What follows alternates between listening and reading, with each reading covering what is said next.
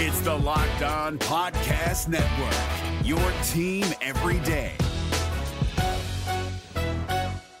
We're driven by the search for better, but when it comes to hiring, the best way to search for a candidate isn't to search at all. Don't search, match with Indeed. 93% of employers agree Indeed delivers the highest quality matches compared to other job sites, according to a recent Indeed survey. And listeners of this show will get a $75 sponsored job credit to get your jobs more visibility at Indeed.com slash podcast. Just go to Indeed.com slash podcast right now and support our show by saying you heard about Indeed on this podcast. Indeed.com slash podcast. Terms and conditions apply. Need to hire? You need Indeed. Welcome into Hitting Hard with Jon Chuckery here on Locked On Sports Atlanta. Today on the show, Cordarrelle Patterson is going to do something that we haven't seen for a while.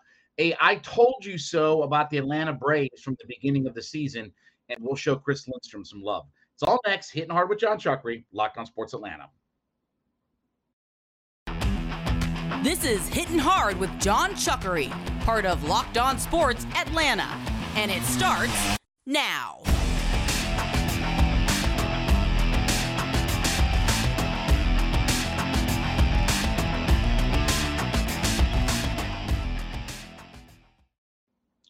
Welcome into this Tuesday edition of Hitting Hard with Jon Chuckery here on Locked On Sports Atlanta. Don't forget, Hitting Hard is brought to you by Bet Online. Don't forget, you can download us for free on all of your favorite podcast platforms, including Spotify and Audacy. Leave us a five star review. YouTube.com is where you find our page. Put Locked On Sports Atlanta in the search browser. Hit that subscribe button, leave us a comment. And don't forget, you can follow me on my Twitter page at JMCH3 one six. And now you can find us on Roku and Amazon Fire. How about that? Check us out on those platforms as well. So obviously, Cordarrelle Patterson been one of the great stories of the Atlanta Falcons through this first few weeks of the season. As very interesting that coming to Mercedes-Benz Stadium this weekend, you have the number one and number two rushers in the NFL, and Nick Chubb and Patterson that are going to be hooking up. And obviously, as it's been a offensive philosophy change for the Falcons, and I've always said this that look, the Falcons would always be a heavy pass first team as long as Matt Ryan was the quarterback. That's why he's thrown for 60,000 yards in the league. He's not a turn and handoff guy or just kind of, you know, dink and dunk. No, he's a throw it first quarterback. So now you have a change in philosophy, power run team. And obviously, Patterson has been a huge part of that with a couple of monster games under his belt already. For craps and giggles, Patterson for the season is on pace for 1,706 yards. Now, look, we talked a few weeks ago about the pace of carries. And remember when I broke down for you the only guys at 31 and older who've even carried the football 300 times? And you've seen his carries sort of moderate out a little bit, right? But at 300 plus yards already, and we're only three weeks into the season and averaging over 300 or uh, sorry, over 100 yards per game. One number that he's going to hit, he's going to run for a thousand yards this year. Now, we've talked about this in the past on the show. It's been a while since we've seen that thousand yard number. Just to give you some idea about how long it's been for the Falcons on certain rushing milestones. The last time anybody ran for a thousand yards was Devonta Freeman in 2016 with 1,056 yards. The last time anybody ran for 1,200 yards in a season was Michael Turner in 2011 with 1,340 yards. And the last time anybody ran for 1,500 yards was 2008, Matt's rookie year, Michael Turner's first year here when he went for, how about this number?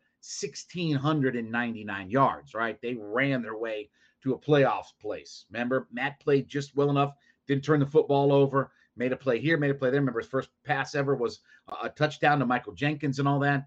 But Turner was magnificent that year. 1699. I think he had 17 touchdowns that year. So we haven't had very many thousand yard seasons of note for the Atlanta Falcons, especially even over the last few years. Again, the Super Bowl year is the last time anybody broke a thousand. Remember, Devonta Freeman went for a thousand yards in back to back years he was a thousand yards and 10 touchdowns in 15 and 16 when we were certainly incorporating the run more. And obviously, our offense was really clicking, right? You know, 16 is the Super Bowl year. So let's give Patterson some credit. I don't know what his final numbers are going to be. I don't know what his final carries. The thing I'm most interested in about Cordarrelle Patterson is I want to see how much they give him the football because I want to see too how much they continue to push Patterson, but also continue to push Tyler Allgeier. And you saw his first game got 10 carries. I think last week he got five or six carries in the game. And and I expect I expect Allgeier's production to go up and up and up. I, I think that you're seeing this transition, and we'll talk about their offensive line a little bit later on in the show today, but you're seeing that transition. Now, look, do I expect Patterson to run it 300 times? No. I mean, that would literally be twice as many times as he ran it last year. And, and I don't think they're going to just in, in the NFL and today with running backs. Okay. And we saw this great example is Todd Gurley, right?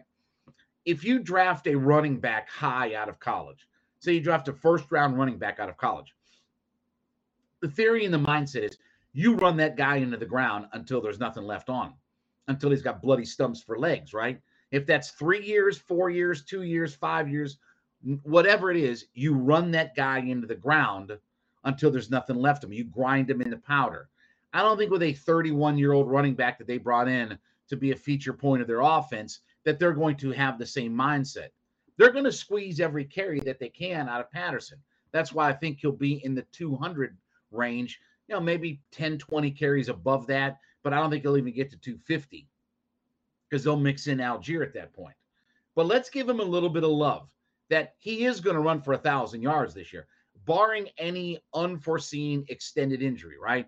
He's averaging 100 yards per game. And look, I understand in today's NFL, in a 17 game season, a thousand yards is basically what 60 yards a game or what have you.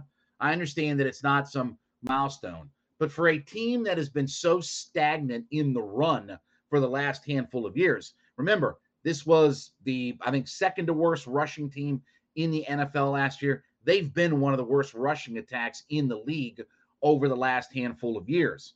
The fact that we have a guy that we feature, the fact that we have a guy that will go for a thousand yards. I'm more interested to see at the end of the year what Tyler Allgeier's number is.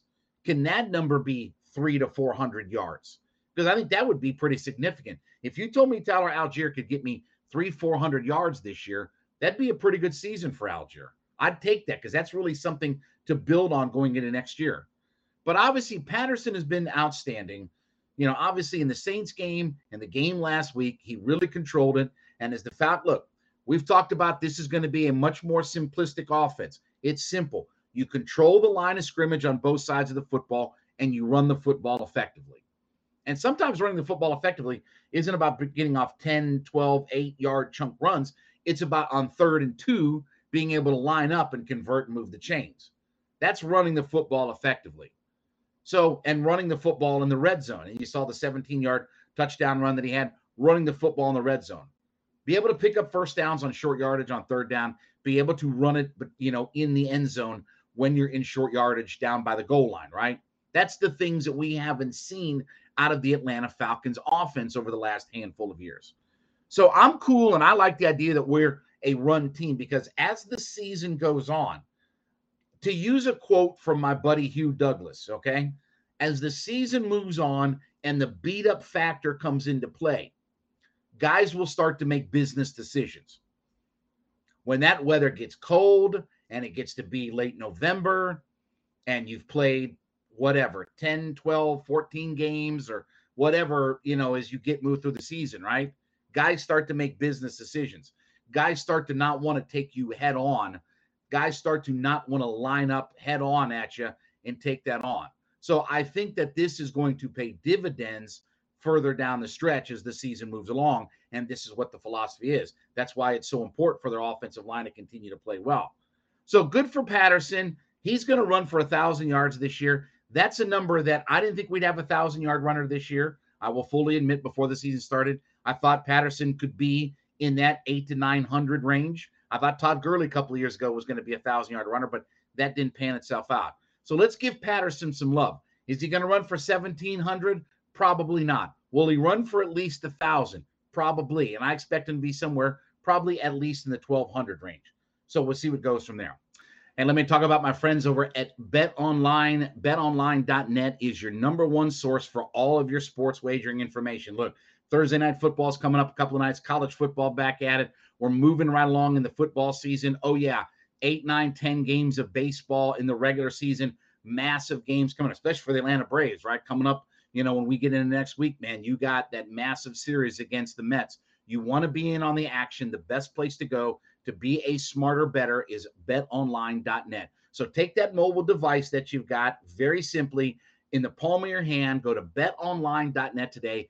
Esports, betting, podcasts, stats, anything that you need to be a smarter, better is all available to you at betonline.net. Head there today, get all the information that you need to make smarter decisions in your sports wagering information. BetOnline.net is where the action starts. So let's go back in time a little bit. We've been revisiting past time and all that kind of stuff here lately on the show. Let's go back and I and I went back and looked at it. Let's go back to April 6th of 2022. So let's go back to April of this year. And you can go back if you go to youtube.com, you can get locked on Sports Atlanta and go back in the archives of my shows and you can watch this particular segment. I gave you two things before as the season was just first starting, what I thought could potentially be records that the Braves broke. One of them I thought could be the run scored record from 2003. Now, again, as I explained, forget the 1888 and and all that. Let's talk 21st century, right, and beyond. Okay, that 20th century and moving forward. But the other number that I gave you is I thought that the Braves would set the all-time record for most pitcher strikeouts in a season. And remember, we talked about last year, the Braves had 1,417 uh, strikeouts, which was within what six strikeouts of the all-time record from 2018. Well, we'll give you a little bit of I told you so here. The Braves right now sit at 1,489 strikeouts.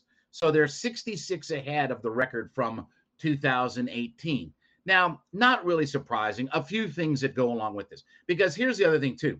The Braves have also set the record for their highest strikeouts per nine inning. And by the way, the Braves average 9.73 strikeouts per nine innings. So they average almost 10 strikeouts per game right now. Now, again, this is not, you know, earth shattering or anything like that from the standpoint of baseball's a different game. The strikeout is accepted in today's game, right? It's not a big deal. In the old days of Hank Aaron and Willie Mays, and even moving up toward the 70s and 80s, it was a big deal to strike out 100 times. Remember Bobby Bobby Bonds, Barry's dad, was always lauded. So was Reggie Jackson. Let's use him instead.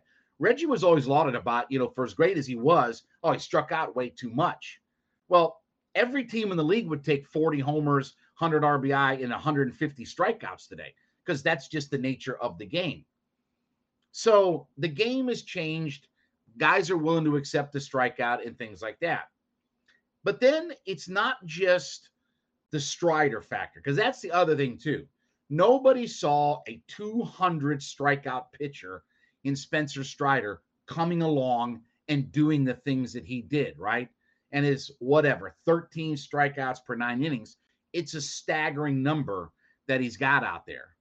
And, you know, we probably could have expected Charlie Morton. He's over 200 strikeouts again. He was 200 strikeouts last season. He's been 200 strikeouts. I think this is the fourth or fifth time in his career that he's had 200 strikeouts.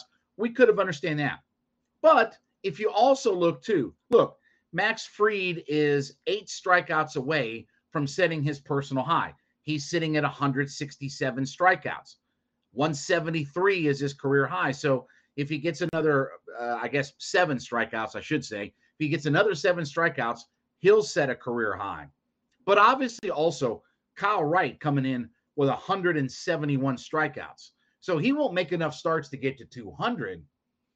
But nobody saw 200 from Strider, 100, let's say 180 from uh, Kyle Wright. So you know, look, that record and and that record could even fall again next year. You know why? Because Strider's going to get a whole season to start. Wright's a year better.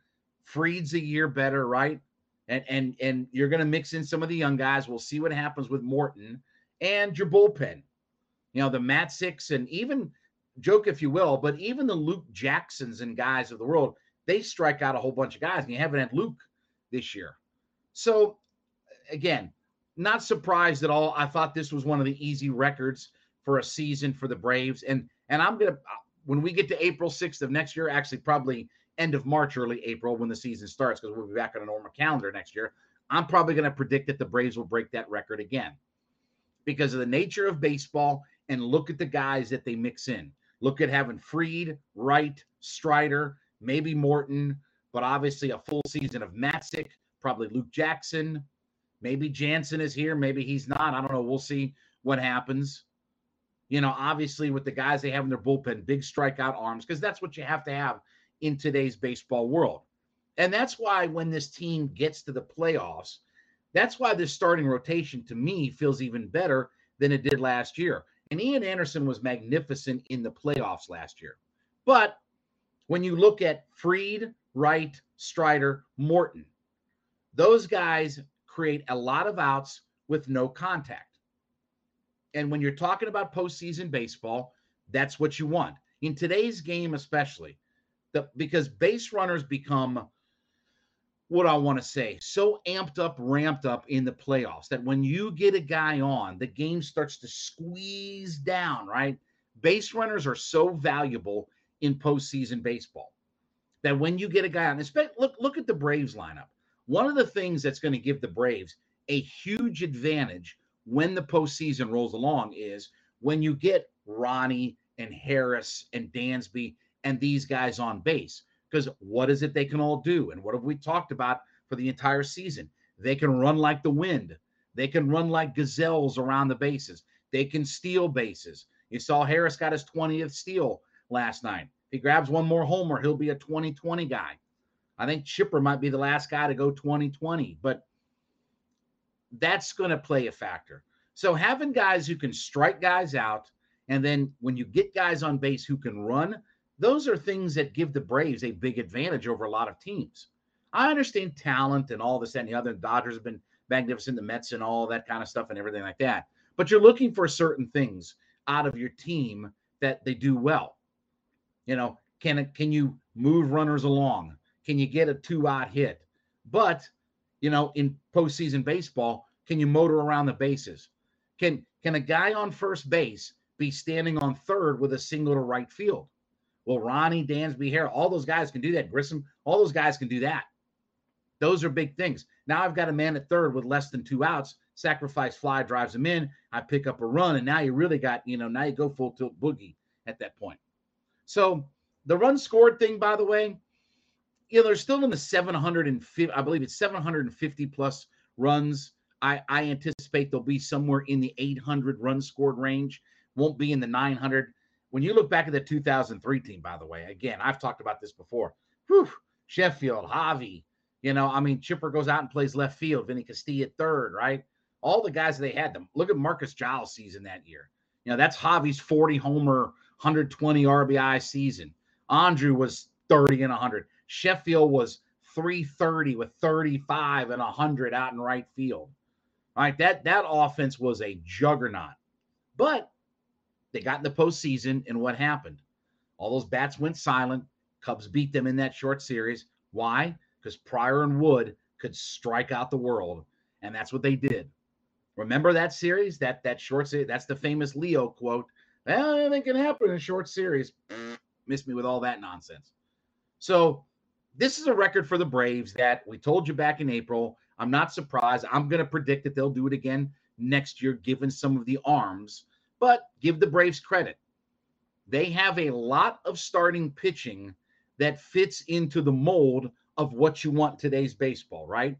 You want guys who can strike guys out. And maybe that's part of Ian Anderson's problem is that, frankly, he doesn't strike out a lot of guys and he gets too many base runners on, which, you know, you can nibble and dibble and dabble and all that kind of stuff, but it's hard to do that now. You need to create outs without con- contact. And that's where hopefully Strider gets healthy, gets back in. That's where his benefit is going to be. That's why Snitker may decide to pitch him in a game two scenario in a short series because you know you can get a lot of outs without contact and you don't put a lot of pressure on your defense. I want to talk about my friends over at Coffee AM. Listen, you know how much I love these folks. I drink their coffee every single morning. I want you to head to coffeeam.com coffeeam.com backslash locked on. Okay. Coffeeam.com backslash locked on. You need coffee, they got everything there. Well, I want K cups. Cool, you're good to go. Yeah, but I only drink organic coffee. They got all that there. Well, you know, I'd like something with some flavor to it. They got flavored coffee there. Well, I might want some tea. They got that there as well. You know, I could sure use a gift. I got a deal coming up this weekend. They got gift sets there as well. Everything that you need for the coffee lover in your life is available at coffeeam.com, coffeeam.com backslash locked on. Go there today, put together that first order, and when you get to checkout, use the promo code locked on, L O C K E D O N, promo code locked on, and you will get 15% off that first order when you use that promo code locked on at coffeeam.com backslash locked on. Go there today, put together that first order, grab that 15%, get that for the coffee lover in your life. Well, everybody knows that one of my absolute favorite players on the Atlanta Falcons is Chris Lindstrom. And if we go back a couple few months ago, whatever like that, when I talked about this season and what it's going to take to change up the culture of the offense and what has to happen, we talked about the fact that they have to have much, much better offensive line play. And we gave you the great, remember, we gave you the grades about where Hennessy, where Mayfield, where McGary all ranked among pass blocking offensive linemen in the entire of the NFL. And we went through and they had three of the nine worst pass blocking offensive linemen in the NFL. We said, okay, well, one is they're going to run the football a lot more. Let's see if those guys can be better. And then obviously we got some changes. I said you cannot start Jalen Mayfield and Matt Hennessy together again. That combination can never start again for this team, or it's going to be another disaster. So, one of the people that we knew would be fine in this whole thing is their best offensive lineman, Chris Lindstrom. Now, last year, if you remember, Lindstrom didn't give up a sack. Now, I will say he's completely regressed and he's a bum now. He gave up a sack. So he's been credited with giving up one sack. He only has one penalty on the season. Uh, I think he had four maybe last year, maybe it's less than that. But again, not many penalties. And obviously, he came in as one of the highest graded offensive linemen in the league at his position. So, this season so far, in the first three games, when you look at the top five highest graded offensive players Saints, Rams, Seahawks, he's finished number one against the Saints, number two against Seattle last week, because Patterson got a 90 grade, which is an elite level grade. And then he was not in the top five in week two against the Rams. So in two of the three weeks, he's either been the number one or number two highest graded offensive player that they have on the roster. For the season, Chris Lindstrom with his 80.2 grade, 80.2 is his grade. That's the third highest pro football focus grade of any guard in the entirety of the NFL. So we love to chastise and criticize and critique many of the draft picks that the Falcons have had. Certainly, McGary is one of those guys that you know it's up, down, up, down, and one week not bad, the next week, eh, you know, and does some things that make you scratch your head, and probably won't be an Atlanta Falcon next year. But one guy who's going to get his contract extension and be here for the long term, and he'll play on his fifth year option next year, is Chris Lindstrom. He's been an outstanding find for this football team. And we talk about the idea of changing philosophy and this, that, and the other. Well, it really hasn't mattered with Chris Lindstrom, whether he's been having a pass block, whether he's had to run block. You know, it hasn't mattered that much to Chris Lindstrom. He's been the one bedrock on your offensive line. And why that is so important, let's talk about the center position for just a minute. Remember when I told you before, long as we were into summer and training camp, that no matter what happened at center, I always believed that it's the Spider-Man meme at center, right? It you know the two Spider-Mans that point at one another because they're the same guy, right? Uh, you're me, you're you, I'm you, you're, you're me. Okay, that's Hennessy and Dalman. Of the 44 qualified centers in the NFL with a pro football focus grade, Dalman is 40th right now. Let me repeat that. Of the 44 qualified centers in the NFL, Dalman is 40th in the league. Now think about that. Think about how many teams that there are. Last I looked, could be wrong. Maybe the league's expanded in the last 10 minutes. There aren't 40 teams in the league. So he's the 40th graded center as it is. Even more reason why it's been so important the job that Lindstrom and Wilkinson and even uh, Gossett has done in, in stabilizing this offensive line. You know, I'm watching Dalman, by the way, too. He's got to fix his snapping. And that's one of the things that's starting to also become concerning is he already snap had a snap that went into Pitts that was, you know, about a turnover. And then you're watching Mariota, he's like having to bend down like he's a shortstop, you know, to field the ball. At least, at least we're not quite at Mike Person, James Stone level of remember that back in whatever that was, maybe um 14, 15, or maybe 17. But when those two guys were playing center, and Matt literally had to play with a shortstop glove on his hand, had to, he had to play with a baseball mitt on his hand to field the ball coming off the turf because it was bouncing off the turf at him in shotgun. We're not quite at that level yet, but this relays the importance of how important it is to get your offensive line fixed. Because Dalman right now is not good, but Lindstrom is terrific. And in pro football focus terms, for those that are not familiar, okay, a one week grade of 80 is good, but it doesn't mean life changing or anything like that. But if you have 17 games and you average out to an 80 or above in the league, you're one of the top players. You may not be the elite of the elite, but again, right now there's only two guards in the league that grade out higher than what Chris Lindstrom does. But 80 puts you into that upper, upper tier of top guards. And if Lindstrom plays like this for the whole year, he'll be a Pro Bowler this year. There won't be much doubt about it. He probably could have made a case last year that he should have been in the Pro Bowl. The fact that he only gave up whatever it was, three or four penalties, and he had no sacks that were credited to him. Should have probably been a Pro Bowl last year. But if he plays like this this year, I think he's going to get look at the Pro Bowl, whatever the Pro Bowl becomes. By the way, that's a whole other thing. It's going to be flag football. It's going to be whatever, throwing darts or you know hand grenades or I don't even know what at this point the the Pro Bowl ridiculousness is is going to be. So separate topic for another day, you know, out there. But Lindstrom has been that bedrock on the offensive line. And while you still have issues at center, and while you still have some questions about what McGary is or is not going to be this year, and I do expect, by the way, I know Myles Garrett had the car wreck, but he's out of the hospital. He was swerving to avoid an animal. His car did flip multiple times, but he's okay. He's out of the hospital. He's recovering. I do expect him to play on Sunday. And I expect him and Clowney are going to line up on Sunday, and it's going to be a handful for Jake Matthews and Kaleb McGary. But at least you know, and at least you feel like you've got one of those bedrocks on your offensive line. At least you feel good about you're going to try to run it between the tackles. We can go right behind that guy, right? We can run right behind Lindstrom, and he's going to get it done for us. So I know my buddy Hugh Douglas likes to joke about ah, Lindstrom is just a guy or he's the, the best of the worst or whatever like that. No, Lindstrom's a high level player.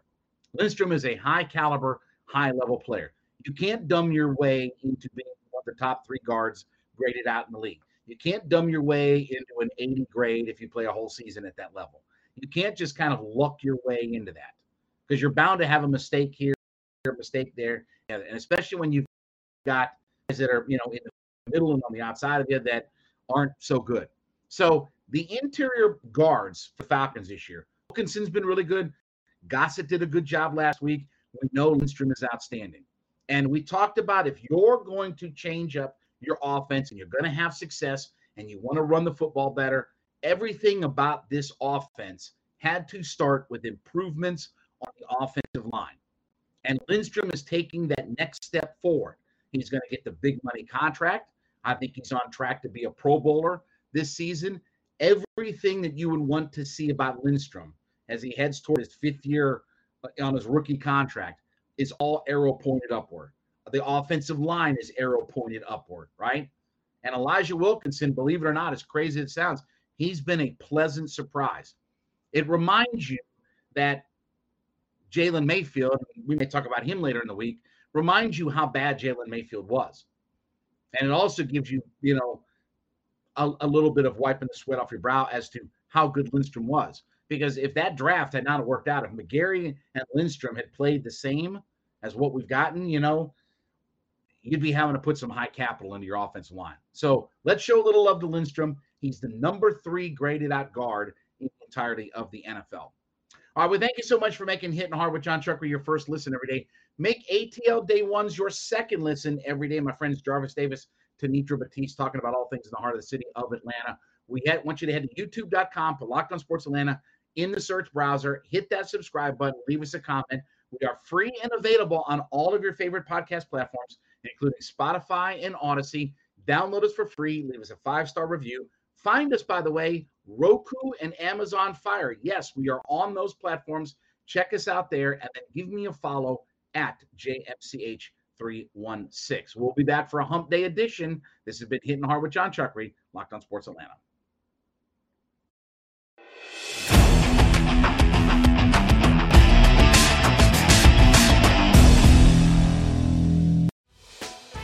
Hey, Prime members, you can listen to this Locked On podcast ad free on Amazon Music.